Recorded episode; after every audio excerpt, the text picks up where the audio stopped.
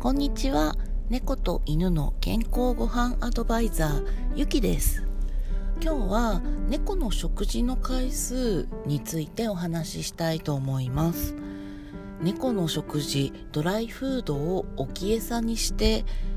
まあ、よく言えば自動給餌悪く言えば餌の放置をされているような飼い方をしている方がほとんどだと思うんですが私がもし犬や猫猫たちの健康を考えるのであればまずそれをやめましょうと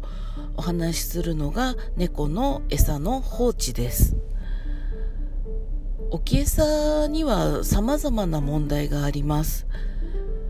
ドライフードを置き餌することによって猫の肥満や糖尿病の原因を作っているのは実は餌の放置だったりもします。もちろん100%そのせいだというわけではないんですがいつもそこに強烈な匂いを放つ食べ物があると猫がお腹が空いたあるいはお腹が空いていない。そういったスイッチが働かなくなったりします。ドライフードは猫の血糖値を急激に上げてしまう。中身のものがほとんどですので猫の糖尿病につながる危険性もあります。糖尿病の前段階として結構太らせてしまっている飼い主さん多いのではないでしょうか。若いうちは丸くて可愛いねで済むかもしれませんが猫のダイエットはとても難しいので肥満にしてしまうと将来とてもかわいそうなことになる可能性があります。で猫の食事を何回にしたらいいですかというのは基本的には朝晩2回で十分です。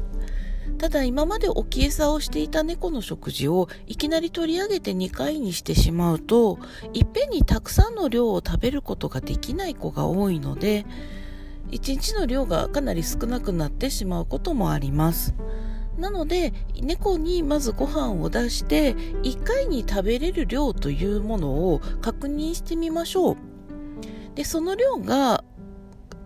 あとはその量で1日分食べるには何回食べたらいいかということでまず時間を決めて与えてみます。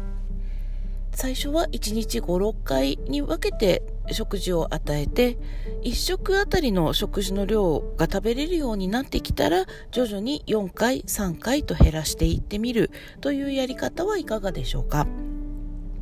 できればそれと同時に食事の中身もドライフードだけではなくてウェットフードを使ってみたりフリーズドライのフードを併用してみたりあるいは生肉や茹でたお肉そういったものを取り入れながらドライフードだけではなくって他にいろいろなものが食べられるように猫の食事の幅を広げるということを一緒にやっていくことをお勧めします。